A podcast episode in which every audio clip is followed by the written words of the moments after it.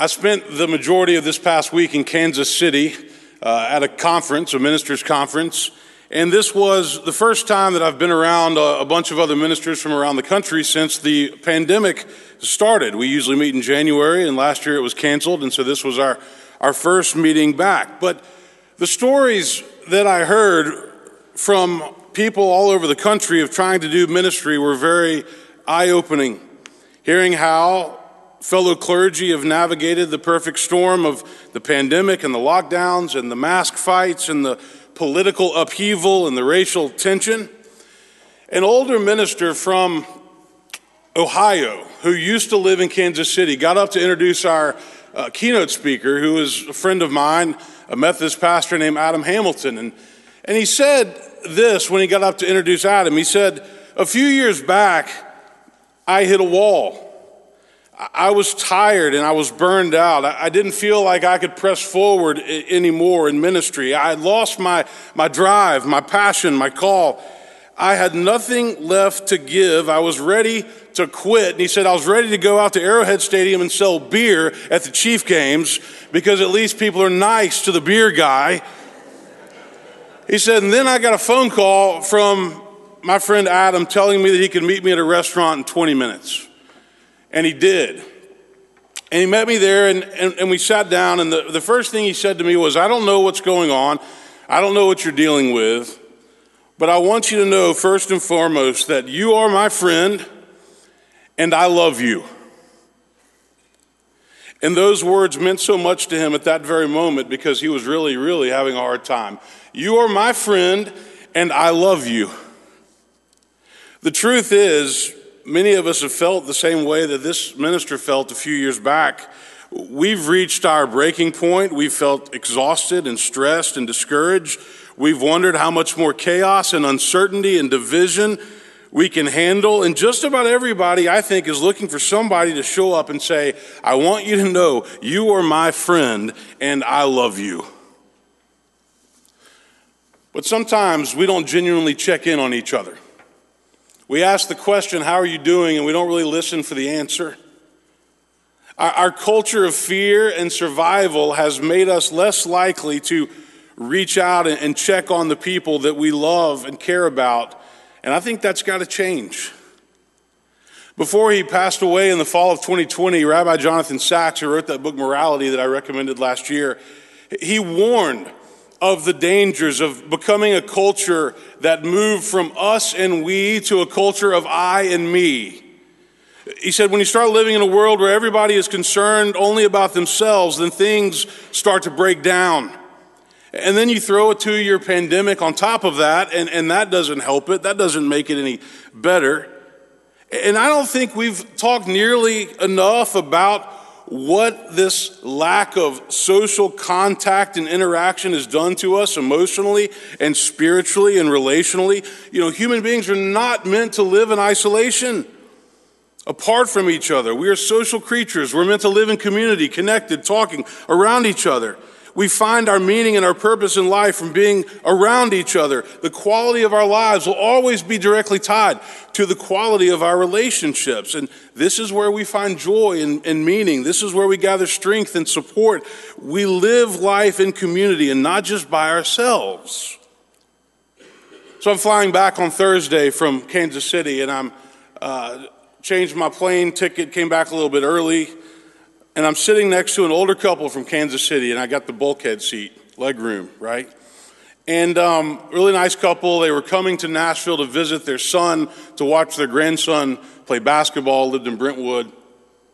And she leaned over to me after we took off, and, and, and she kind of nodded towards her husband, and she said, um, He has stage four cancer.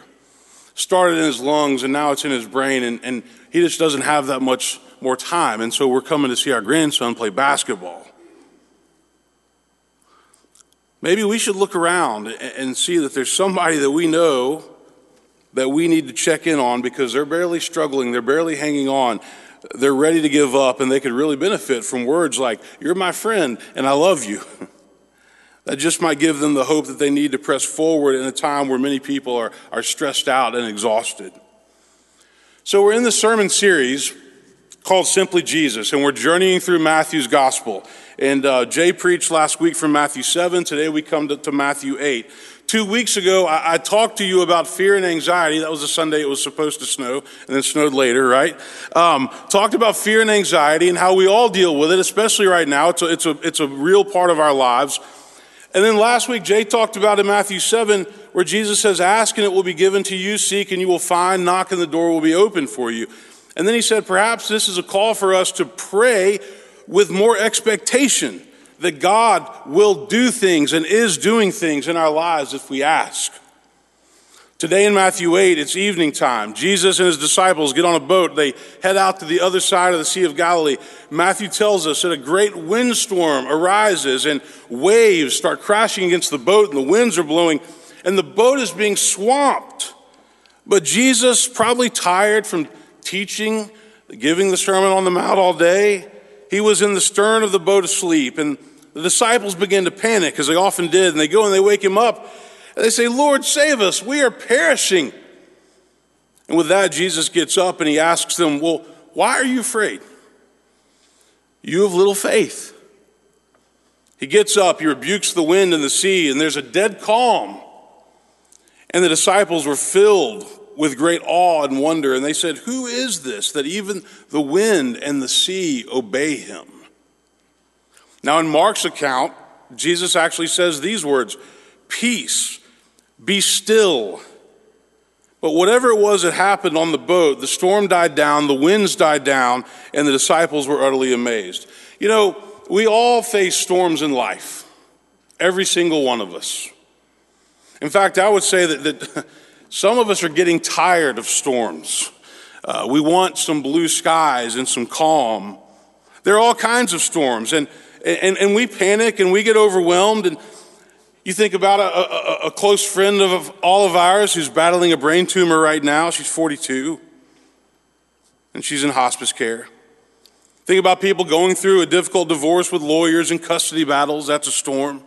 You think about people that, that, that, find out their spouse is cheating on them and they have an affair, and, and that's a storm. Drinking problems that have gotten out of control, the backstabbing of a friend, the loss of a job, financial hardships, miscarriages when a couple's so excited the baby's coming into the world and, and then they lose that baby. Parents get dementia, you have to take care of them. A teenager becomes addicted, gets kicked out of school.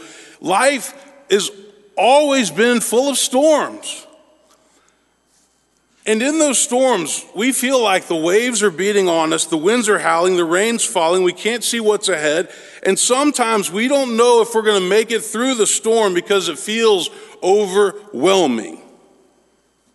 The storm on the Sea of Galilee was consuming the disciples. They were, they were afraid. They were panicking. They didn't know what to do. And so they go to Jesus. And what does he say? He asks him, Why are you afraid? You have little faith.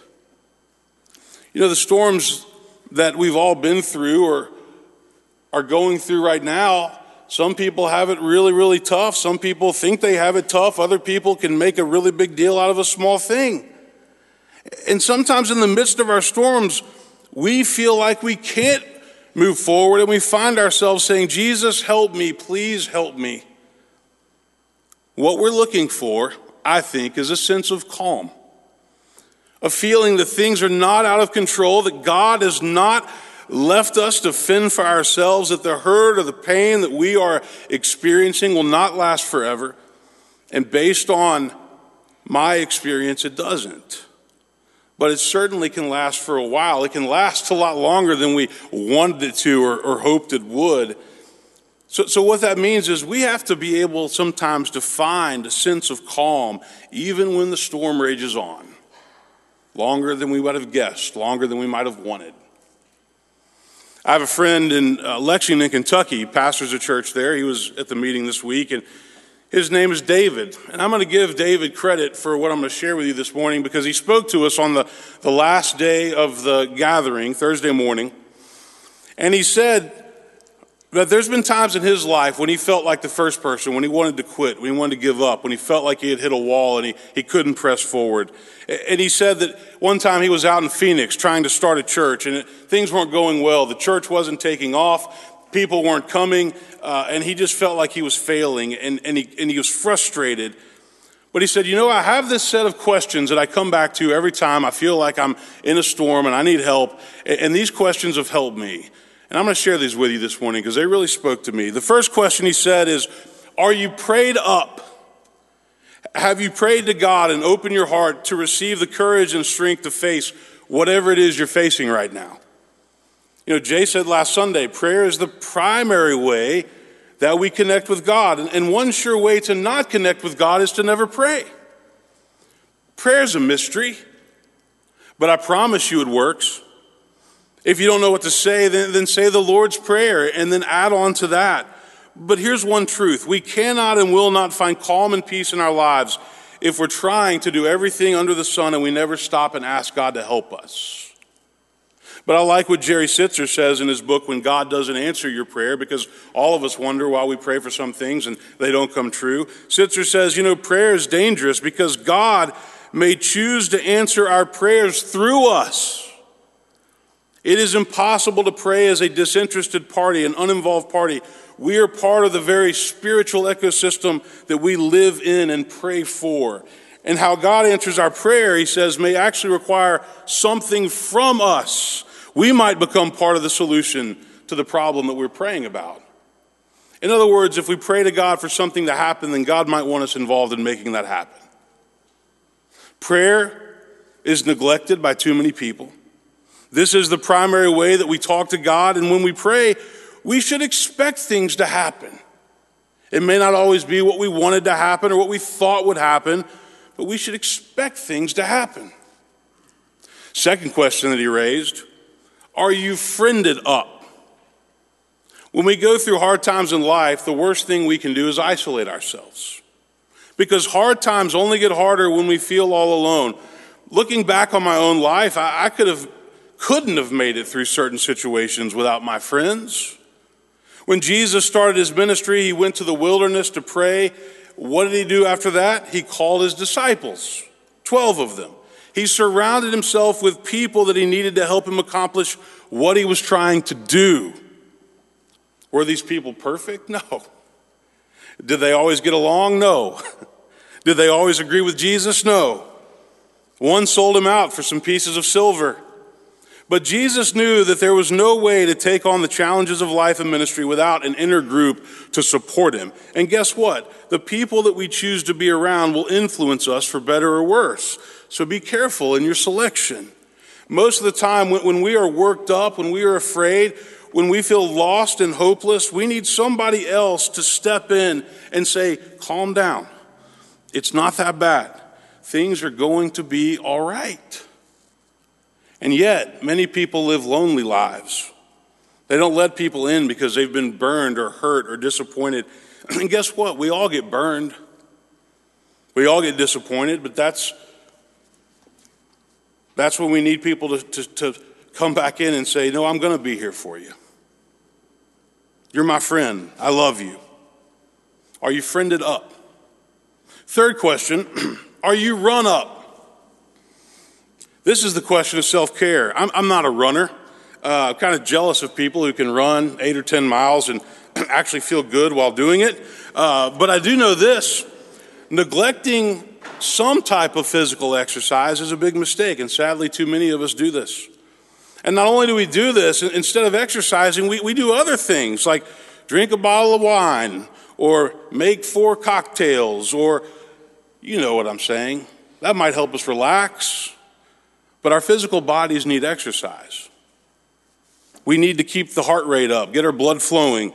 This is that time of year, you know, January and February, where people tend to neglect exercise. It's too cold, it's too dark, we've blown off our New Year's resolutions by now. But just 15 to 20 minutes a day can make a huge difference. And we've all learned the hard way as we get older that this is more and more difficult. Fourth question Are you read up? I try to read all the time. And the reason why is because if you teach and preach and write for a living, then you always need new thoughts going into your brain. Paul says, be transformed by the renewing of your minds. Just like our bodies need physical exercise, so do our brains. But you have to pay attention to what you are reading and what you are watching. There is a lot of junk out there. Not everything you see or read online or in print is true. I've recommended a book for the series. It's by N.T. Wright called Simply Jesus, the same title as the series. And I would say it's worth getting, but towards the beginning of the book, N.T. Wright says that Jesus was not the kind of king that the people were expecting. He wasn't the kind of king that they were hoping for. He said they were looking for a builder to construct the home that, that they wanted, but he was the architect coming with a new plan that would give them everything they needed, but within quite a new framework. Work. They were looking for a singer to sing the song that they had been humming for a long time, but he was the composer bringing them a new song. He was the king, all right, but he had come to redefine kingship itself around his own work, his own mission, his own fate. This is just one example of a book that can get you thinking about your faith and about what it means to follow Christ, what it means to, to, to look to him as your Lord and Savior. But I think we have to be read up. And being read up also includes reading the Bible on a regular basis. Right now, we're studying Matthew. Read the Bible on a regular basis. The last question I have for you this morning, and this is my question, and I'm adding to the other questions Are you fired up? Are you excited to get up every day and live your life? Or do you feel beat down because of the way things have been? You know, this week we're going to roll out a, a new visioning process here at Woodmont, and, and, we're, we're going to be visioning in lots of different areas of our church so that we can move forward and, move into the next chapter of what God has in store. And, and we want you to be on board. We want your help. We're going to ask what interests you might have in these different areas. But I really believe something. Moving forward, I think you will see a difference between people who choose to live their life by faith versus fear. This is not about masks, it's not about who's responsible and who isn't. This is a fundamental question about whether you will choose to live your life in faith, by faith, or by fear. And guess what? This was a choice that we all got to make before the pandemic ever showed up. This is a fundamental question that we must answer in life. Am I going to live by faith or by fear? W- will we dread getting up in the morning because of what might happen, or will we embrace the day and all of the opportunities that it brings? And if somebody is struggling, if somebody is hurting, then will we go to them and say, You're my friend, and I love you? The storms are there. But I promise you, Jesus offers us calm, even in the middle of the storm. Amen.